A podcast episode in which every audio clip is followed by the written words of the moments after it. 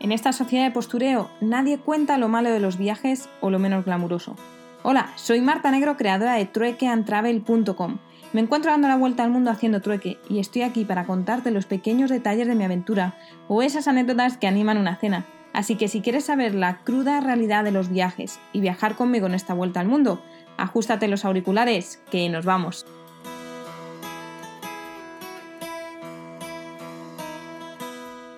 Muy buenas tardes.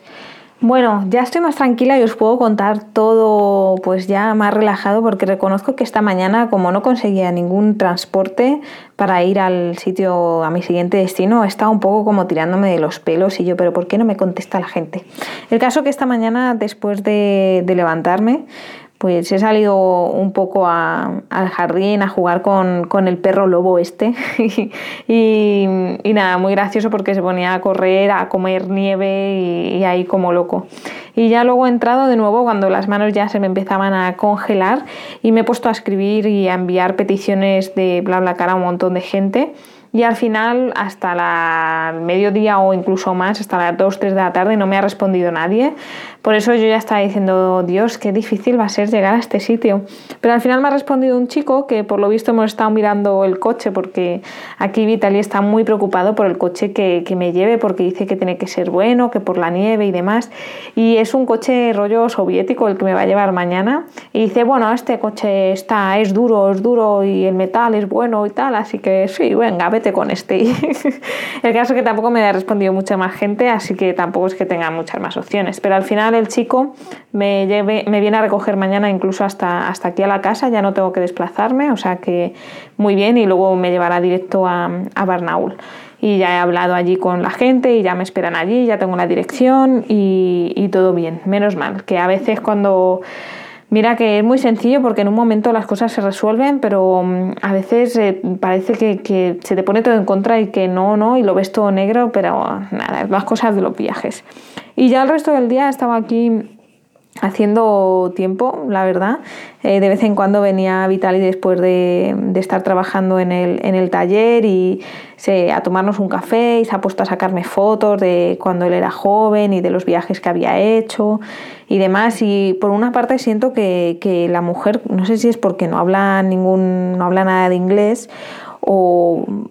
no sé, o porque realmente como que no interacciona conmigo y, conmigo y me da sensación de que no le gusta tener gente aquí alrededor. Pero bueno, supongo que habla, ella habrá hablado con el marido y si él está invitando gente de Couchsurfing, pues estará, estará de acuerdo.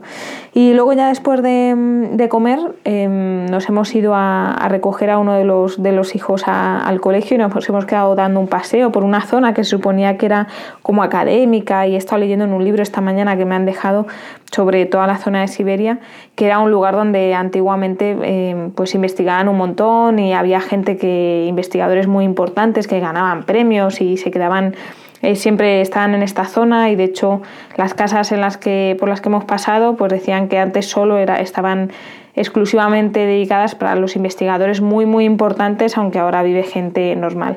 Y la verdad que todas estas ciudades, em, yo creo que como es invierno y no puedes estar paseando por los bosques que tienen alrededor, al fin y al cabo son ciudades como otras cualquiera que no, no, tienen, no tienen mucho monumento y mucho interés. O sea que en este aspecto, bueno, sí, mola estar caminando por la nieve porque está muy blandita y es así nieve tipo de polvo y, y está guay, pero para un ratillo. La verdad que estar haciendo turismo en invierno, yo creo que las ciudades pierden encanto. Y ya después de eso, pues hemos hecho compra, que ya no estoy siendo vegetariana absolutamente para nada, porque es que aquí casi no llegan vegetales y de hecho ellos me lo dicen, que, que durante un año la mujer estuvo intentando ser vegetariana y todo y que es que casi no hay, no hay vegetales, así que hoy hemos hecho una carne em, pues en, la, en el jardín con, con, una pequeña chimenea y hemos hecho pues lo hemos cocinado con el humo y luego hemos hecho unas patatas a la brasa y tal y bueno pues pues nada me toca acostumbrarme de nuevo a, a la carne. Y ya después de cenar pues hemos estado jugando todos al parchís y bueno ha estado gracioso la verdad al parchís y a una de estas tipo como de cartas que hay dos iguales y tienes que elegir pues el memo no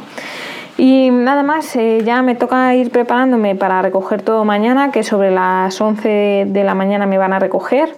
y la verdad es que tengo ganas de llegar al sitio. Eh, no he terminado de estar muy muy a gusto en este lugar porque, bueno, yo entiendo que tenían que trabajar y hacer sus cosas, pero al solo poder comunicarme con uno de ellos,